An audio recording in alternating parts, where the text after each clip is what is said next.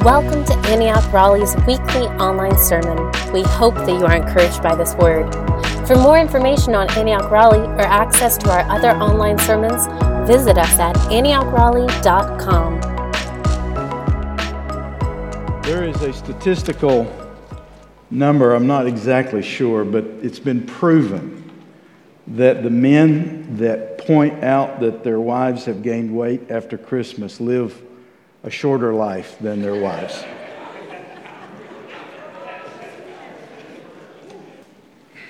How many enjoyed Christmas? How many enjoyed all the food and fellowship and fun?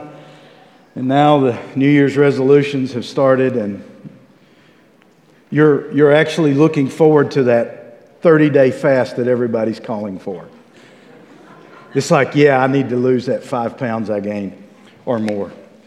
So, um, yesterday, we, uh, the elders of this church, gathered for a time of just prayer and seeking the, the voice of the Lord. That it was, we had no business agenda. In fact, there was a few little businessy things that wanted to creep in, and we just were able to say, no, let's, let's just seek the mind of the Lord. And what is He saying to us as a church? Because it's, it's always a good thing to do. I think if you look at the Old Testament, there were, by the way, I, I just want to, this is, a, this is an aside. Every couple of years, I buy, get a new Bible. It's part of my, um, I, I get a new translation too. It's a different translation. I like to mark up my Bible. Uh, this is not a doctrine of this church, it's just a doctrine for me. But I like to mark it up, and I'm going to leave one of the. I have 12 grandchildren, or I've got one on the way, so I'm going to have 12. And I'm going to leave one of these marked up Bibles for every one of my kids. And the other thing I like about it is I, I had one Bible for years and years that I just marked up, and eventually everything was marked up and nothing was unmarked, and it was kind of like, uh, that, didn't do, that wasn't very helpful. So I've, I've, cha- I've changed my approach. But what I am doing is I'm I'm making a lot of notes. And it's really amazing as you go through all those different Bibles, and sometimes I do, it's just almost like a commentary. And so, for those of you that uh, might want to do that, uh, that's a, you could, especially you young folks, get a good leather Bible that you can hang on to for years and years. Um, but it's so big because somehow my eyesight's not quite as good, so I like a big one so I can see it. And by the way, I know everybody uses electronic Bibles, and I use them too, but can I just tell you, it's hard for me to really meditate. And i am going to give you, I mean, it's a confession time here. It's hard for me to meditate. You know why? That electronic device is an incredible temptation. But this isn't. I can't, I can't, I, there's only pages right here. I can't go anywhere else except right here. I can even go in the book of maps. I mean, you know, that, that, that might. All right. So back to, to the elders meeting, one of the things that um, we, we really wanted to hear from the Lord and what is it He's saying to us about this house? What is it He's saying to us as a people? What is, what is, what's on the heart of the Lord?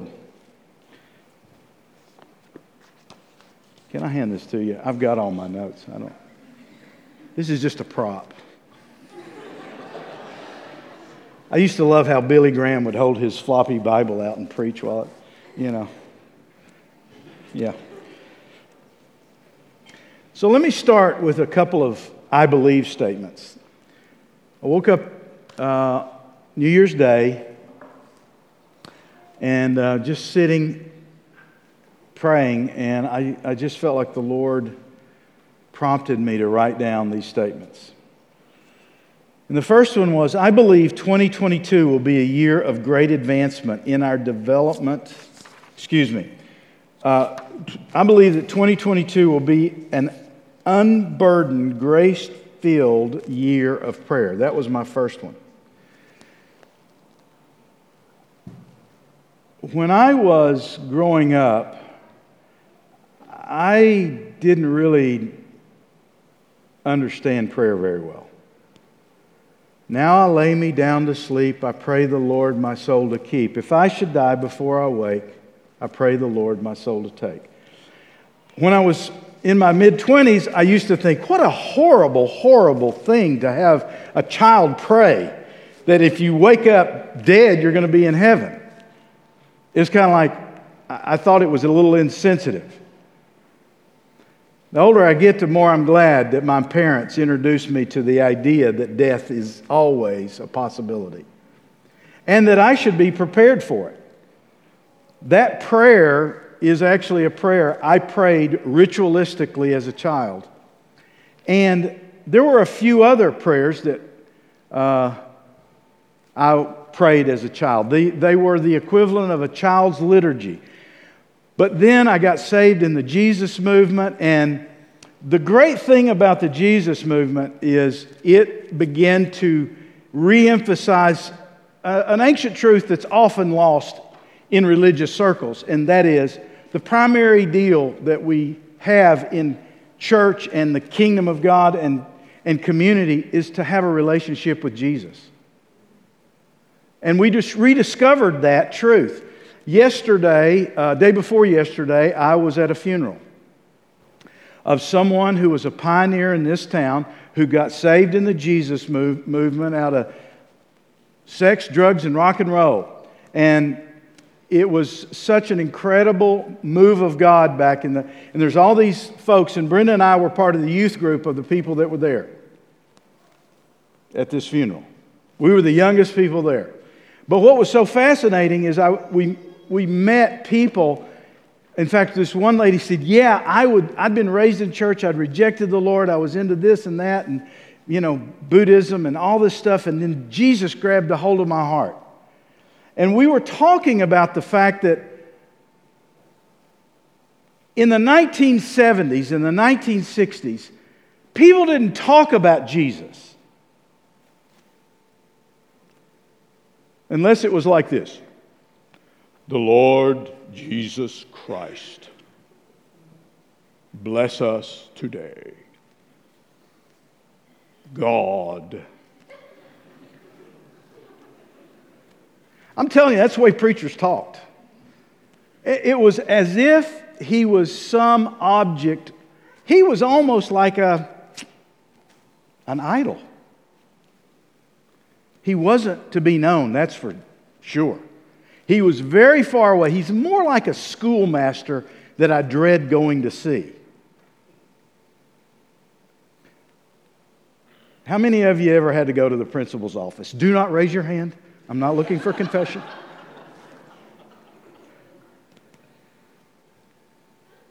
So many of us approach the Lord like the, the vice principal. Well, they don't do that anymore. But in my day, the vice principal was the guy that had the Board of Education. It was this big old paddle. You think that's a, you think I'm lying. That is absolutely gospel truth right there. I'm telling you, and when Mr. Taylor got a hold of you, you were lifted off the floor. But that's a, we're not going to go there too long anyway. But so many of us had this false image of God, the Father. And so let me, I want to read a scripture. So, what do I mean by an unburdened, grace filled year of prayer? Sometimes I, it's almost without fail when somebody talks about prayer, everybody starts going. You know, inside, they may not do it while they're sitting on the pew, but they're inside, they're going, oh man, I've got a lousy prayer life. I fall asleep when I'm praying. I am not consistent with my prayer list. I'm not this and that. Well, I want to maybe shift your focus a little bit today. Let me, let me read you a really interesting discussion about prayer about Jesus. In Luke 11, 1, and then skip down verse 5 through 13 if you're following along. It says, One day Jesus was praying in a certain place. When he finished, one of his disciples said to him, Lord, teach us to pray, just as John taught his disciples. So I, I, left out the verses which are the Lord's Prayer. Our Father who art in heaven. That's what he, he, that's how he, he addressed them immediately. But then he skips down in verse 5, he says this Then Jesus said to them, Suppose you have a friend, and you go to him at midnight and say, Friend, lend me three loaves of bread. A friend of mine on a journey has come to me, and I have no food to offer him. And suppose the one inside answers, Don't bother me. The door's already locked, and my children and I are in bed, and I can't get up and give you anything. I tell you, even though he will not get up and give you the bread because of friendship, yet because of your shameless audacity, he will surely get up and give you as much as you need. So I say to you, ask and it will be given to you. Seek and you will find. Knock and the door will be open. For everyone who asks receives, everyone who seeks finds, and the one who knocks, the door will be open. Which of you fathers, if your son asks for a fish, will give him a snake instead? Or if he asks for an egg, will give him a scorpion? If you then, though you are evil, know how to give good gifts to your children, how much more will your Father in heaven give the Holy Spirit to those who ask him? Okay. You know, one of the things that Jesus never did when he taught is he never gave you a didactic one, two, three, four points. That's the way we love to learn. But you know what Jesus did? He's, he told a story. He said there was a guy who had a friend who had another friend who came from out of town. His cupboard was bare. He needs to go over to the other friend who's got all the he knows he went to Food Lion the day before, and he goes in and he says, Hey, I, he knocks on the door late at night. It's, it's 1130. He's just got through walk, walk, watching, you know, uh, a little bit of TV, and he's, the kids are in bed. He's in bed. He's got his skivvies on. He doesn't want to walk down and answer the door. And, he, and he's texting back, No, man, I'm, I'm in bed. Leave me alone. You, you, got, you got those, that food, and you, you know our buddy from college is in town. I'm paraphrasing Jesus' story a little bit here. And I want you to open the door so I can get, go in and raid your pantry. And it says, not because he's a friend, but because of his audacity, his persistence, his presumption. Why did Jesus? So Jesus says a prayer. And the first part of that prayer is what? We skipped that, but what's the first part of the Lord's Prayer? Our Father. I hear people talking, and part of it is because of my Jesus movement roots. But when I hear people praying to God, it bothers me. He's got a name. His name is Jesus. I want to talk to the Father in the name of Jesus.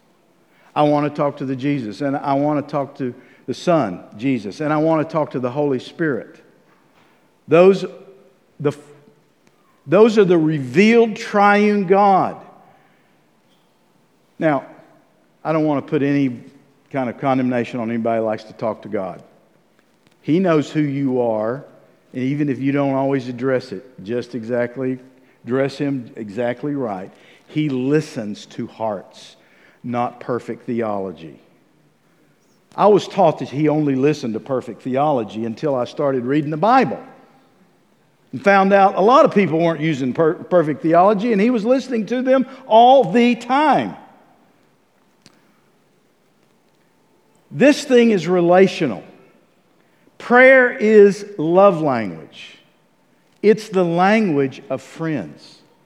Our Father is a deeply rich relational term.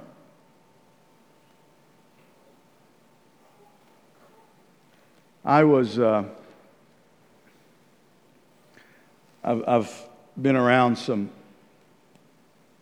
folks from parts of the, the world where the word Abba is the, is the word for daddy. And the scripture says in Galatians that our spirit cries out to the, to the crying out to the, the Lord, Abba, Daddy, Daddy. That's what our spirit is doing when we get filled with the Holy Spirit. And so, part of your and my summons to prayer is to be a people of prayer who knows and loves our Father. The purpose, the, I mean, Jesus came for all kinds of purposes. He came to save us from sin. He came to give us a purpose in our life. He, he came for a multitude of reasons, but his number one reason, I believe, was to reveal the Father.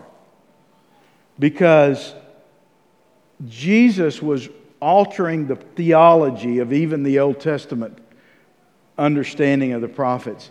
He was revealing the Father, the Father's heart.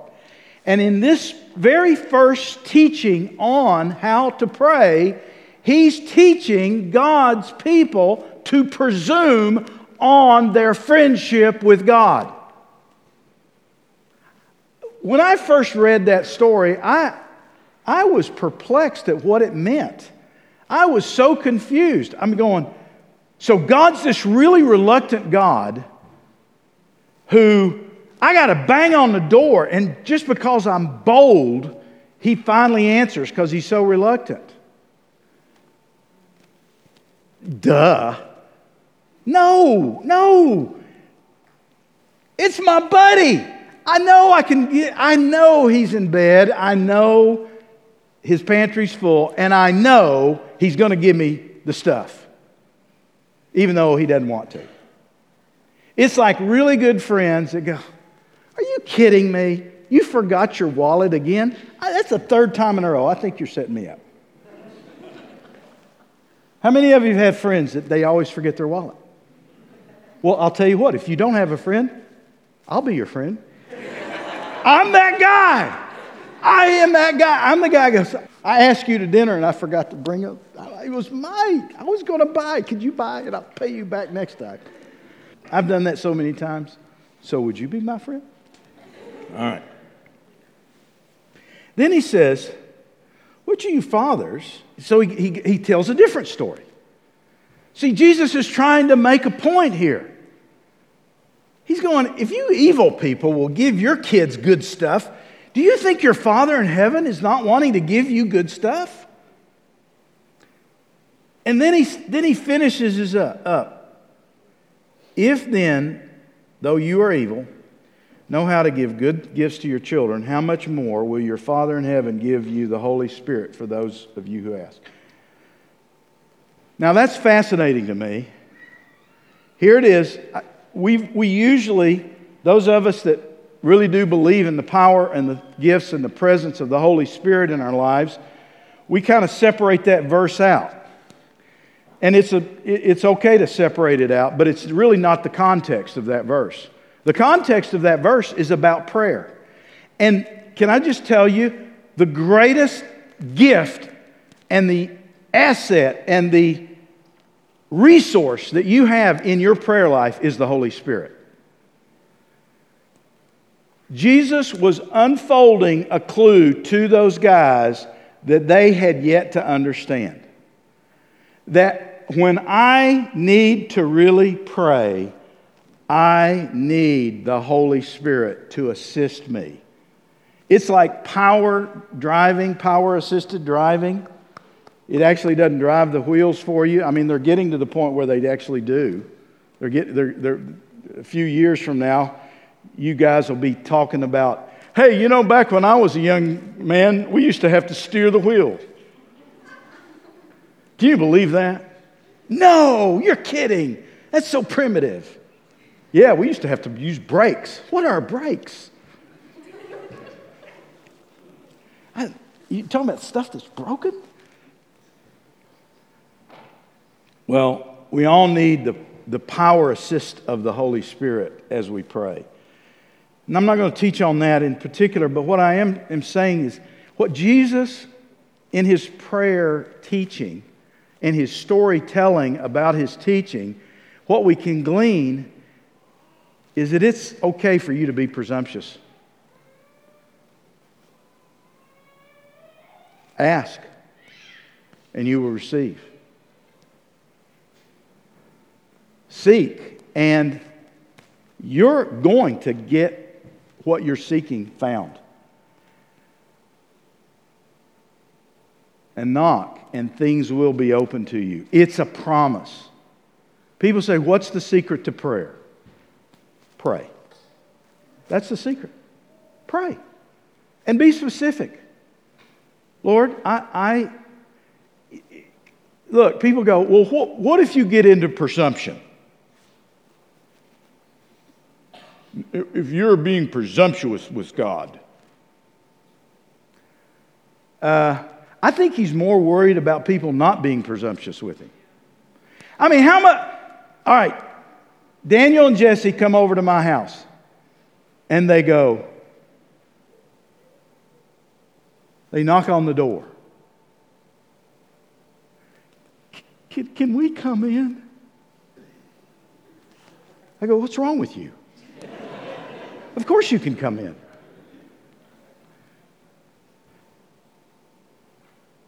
Oh, there's food on the table. Can, can we sit down and eat? Not unless you're hungry. I mean, there's a presumption that we presume they're going to presume.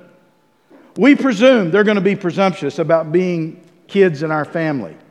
They're going to act, they don't ask to go to the refrigerator and go, What's to drink?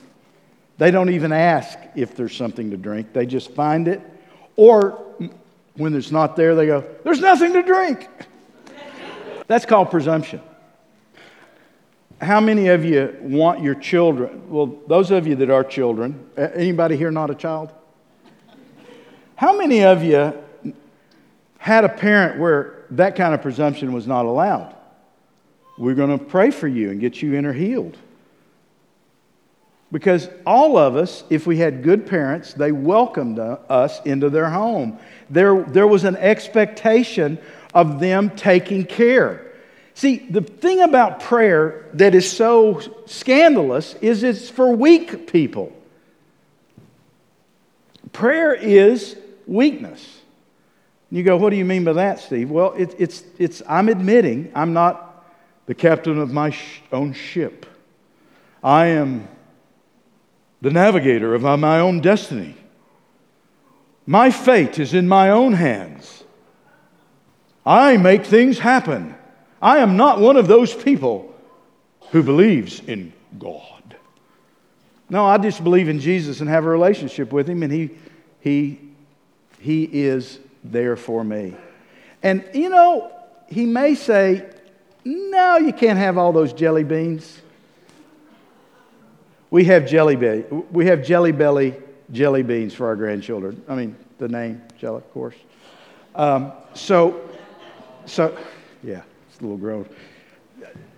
So we, it's it's kind of like the first thing our grandkids do when they walk in the house. Where are the jelly bellies? And um, they presume. And it's okay for them to presume on, well, three or four with grandma, six to ten with granddad. Let's just admit it. And I have to slip them a few on the sly. But the point is, Jesus knows when to say no. He's not afraid of your presumption. Lord, I, I, really, I really want that Corvette, that, that brand new, that thing that looks, that I've always dreamed about. Nah. And that's how he'll, he'll talk to you. He's not going to go, that was a wicked, wicked, wicked prayer. I've never had him do that. he, may, he may go, You'll wrap that around a tree. I'm not going to let you do that.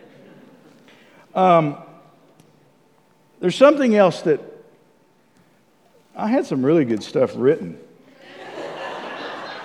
I, none of this was written, but that's okay. Prayer without striving, yet plenty of effort. This effort has nothing to do with work as we envision work, but rather it is the immense effort that we must exercise to remain relationally connected to the one we love. Prayer is the place where we invite the Father into our story and ask to be in His story. There's no formula here, there's only conversation. Now, for any conversation to be effective, there must be pauses and silences. Language means nothing without punctuation. Have you ever,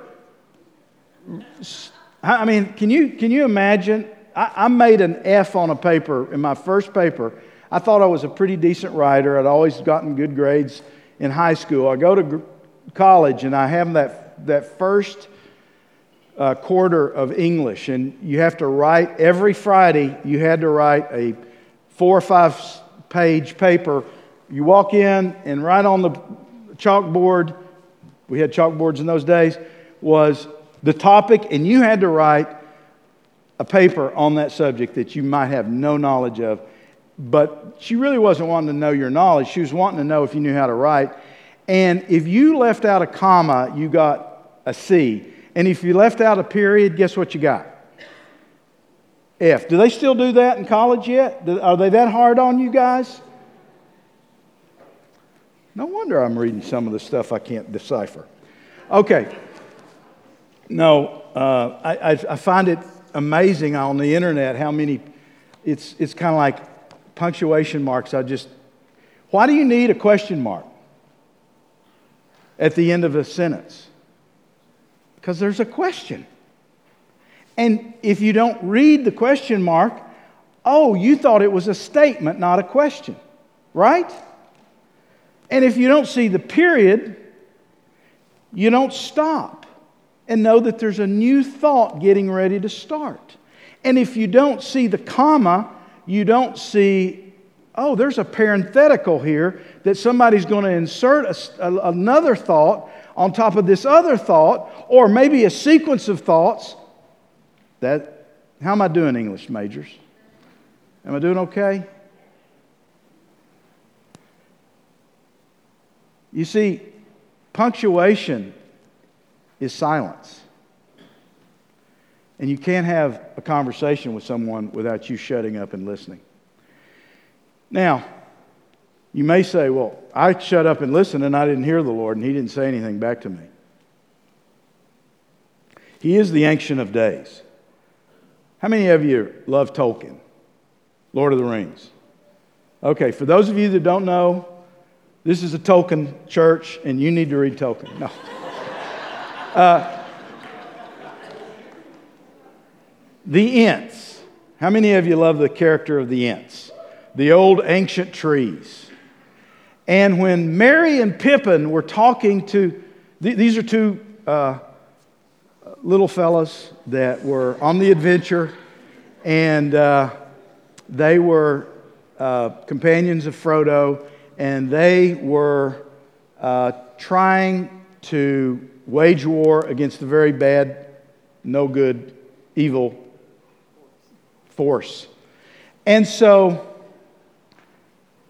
they needed the Ents because the Ents were awesome, they were powerful, but they had a three day conversation just to decide whether they would go to war. And Merry and Pippin were like, This is a decision, yes or no. And they took three days. And the, and the way it all started is they just sat around and looked at each other. And they didn't say anything. And the reason was is they were ancient. They had been around a long time, and they needed to think and hear. And I think what Tolkien was trying to capture is this whole idea that the Ancient of Days is never in a hurry. You may be, but he's not. And by the way, Tolkien, the reason I recommend Tolkien is he was a believer and he was, many of his illustrations and stories were just like the stories Jesus told. They were stories about a friend wanting to borrow a loaf of bread from his neighbor.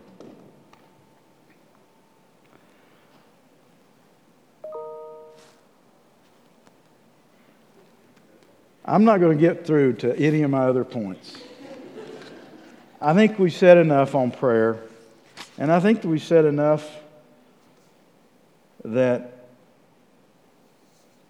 I, I do want to let me, let me add this little comment.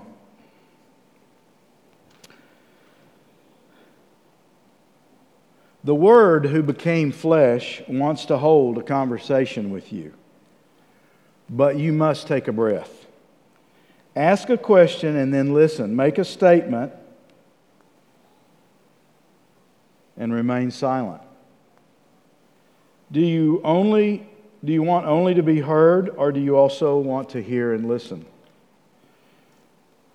I've heard a common catchphrase. Sometimes it's been used um,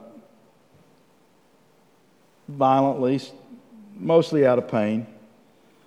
It reflects, I think, the pain and injury of um, so much of this generation and, frankly, a lot of other generations.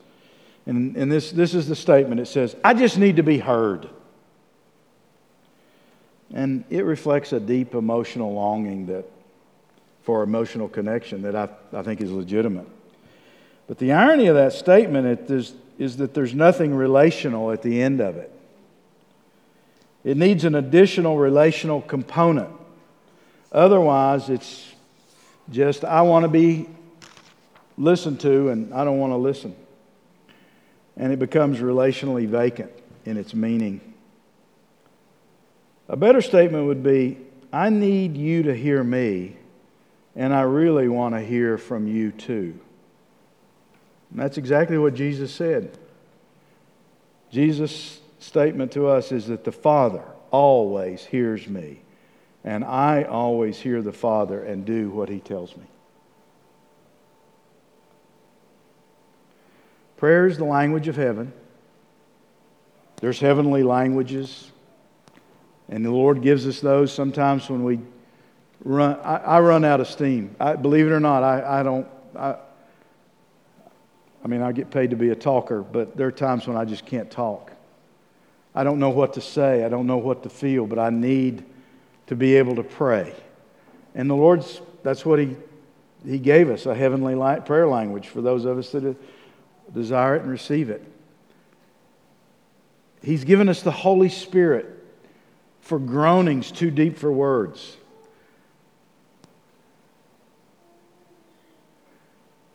Only really deep friends know how to grunt with each other, and everybody knows exactly what was just said.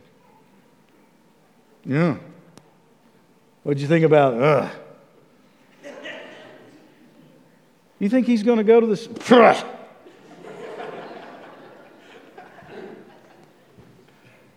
what do you think about them? Hmm.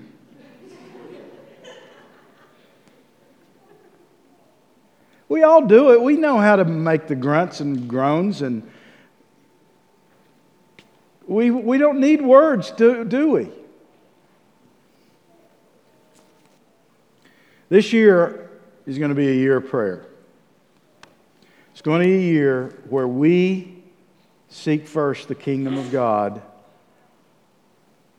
through a conversation with our Father in heaven who is waiting for us to be presumptuous. Everything I've said probably needs a little balance here or there.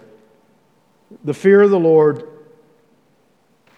is what we always have to walk in when we leave the presence of the Lord in a tangible way. And I'm not saying we don't have the reverence for the Lord. That's not what I'm saying. Just That's why the very first commandment about other human beings of the Ten Commandments. So the first four commandments were vertical between man and God. The next six commandments were all horizontal. And the very first one of those was to honor your father and your mother. It's the only one with a promise, and it, and it is a reflection of the respect that kids need to pay uh, to their parents, even as they presume on their willingness to take care of their welfare. So I'm not saying that your prayer needs to be arrogant or haughty or childish. I'm saying that your prayer does need to presume on God's goodness for you. And if you do that, it's going to change your prayer life. I, I, absolutely know it will change your prayer life. You know what you'll start doing? Here's something else you'll quit doing. You'll quit worrying about making really long, noisy prayers. You got anything to eat, Lord? I need some food. That's a good prayer right there. Lord, I'm, I'm hungry. Lord, I'm not hungry and I don't feel like that's good for me. Can you make me hungry? Uh, Lord, you know what, Lord? I don't really feel very loving toward, you know. He goes, Yeah, I really don't. Glad you fessed up. You want me to change your heart? Yeah, I guess. I mean, this bitterness really feels good sometimes. But, I mean, do you talk to the Lord that way? I do. I'm presumptuous with him. I presume he knows how I feel already. I need to presume that. So let's begin to presume on his omniscience, his everlasting, steadfast love and goodness. Let's presume on his eager anticipation of us coming to him and unburdening. And let's presume that just because we don't get an instant sense of his response, that he is slow to speak. Let's not presume that. Let's presume that he will speak. Let's presume that his slowness is not something that we need to evaluate our clock. He, he, we don't judge him by our clock. We we are judged by His clock. And His clock is eternal. And there's just something about these eternal beings, they just don't get in such a big hurry like we do.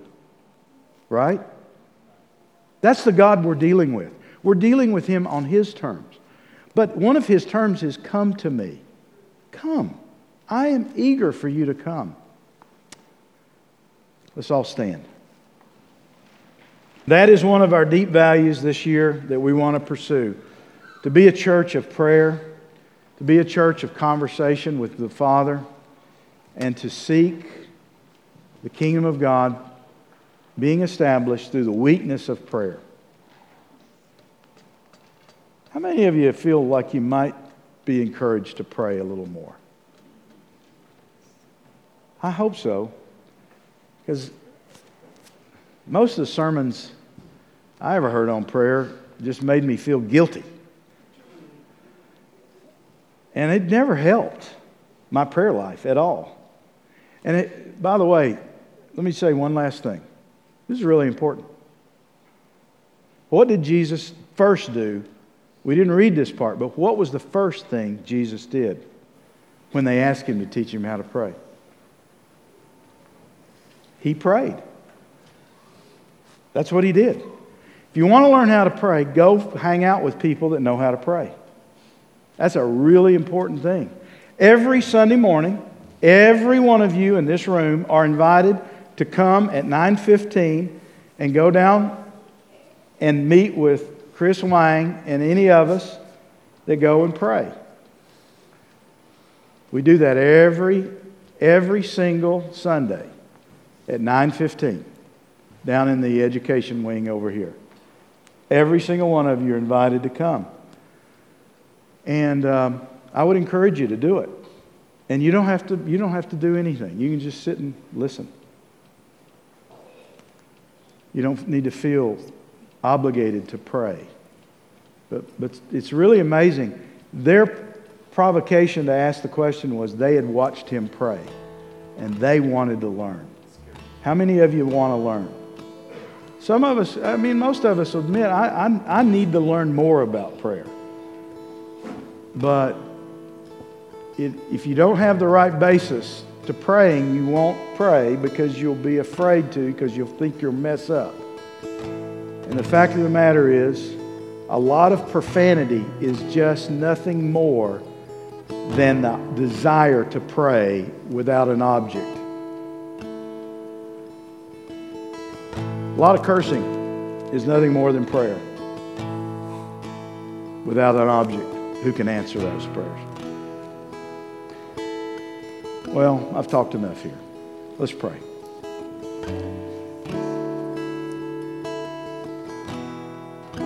Father, I thank you that we get the privilege of a conversation with you we get to talk with the creator of the universe. We get to hear from you. And Lord, as we grow in prayer, there's a, we experience it, how quickly you answer us, how we know you hear us, and how we know we've been heard. Now we get to hear from heaven.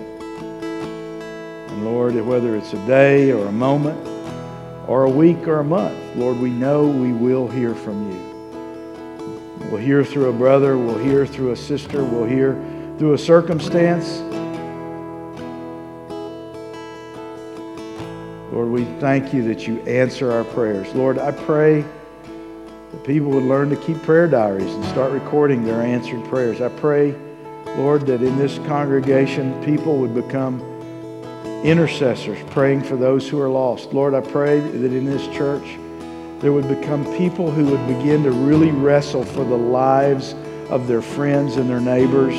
I pray, Lord, that people would begin to have your holy unction to pray for their family members that they've thought, well, they just need more drugs or more this or more that. Lord, that they would begin to pray for answers that exceed whatever medicine and science can provide. Lord, I pray for jobs. I pray for welfare, that, the, that you would watch over this people. I pray that we would be like the land of Goshen. And as, as COVID gets worse and the fear out there increases, Lord, that we would be protected. And Lord, for those who get COVID, Lord, we pray that their bodies would fight against it and be healed. Lord, we pray that no death will come near our door through this terrible disease. And Lord, we thank you that you answer our prayers every single time.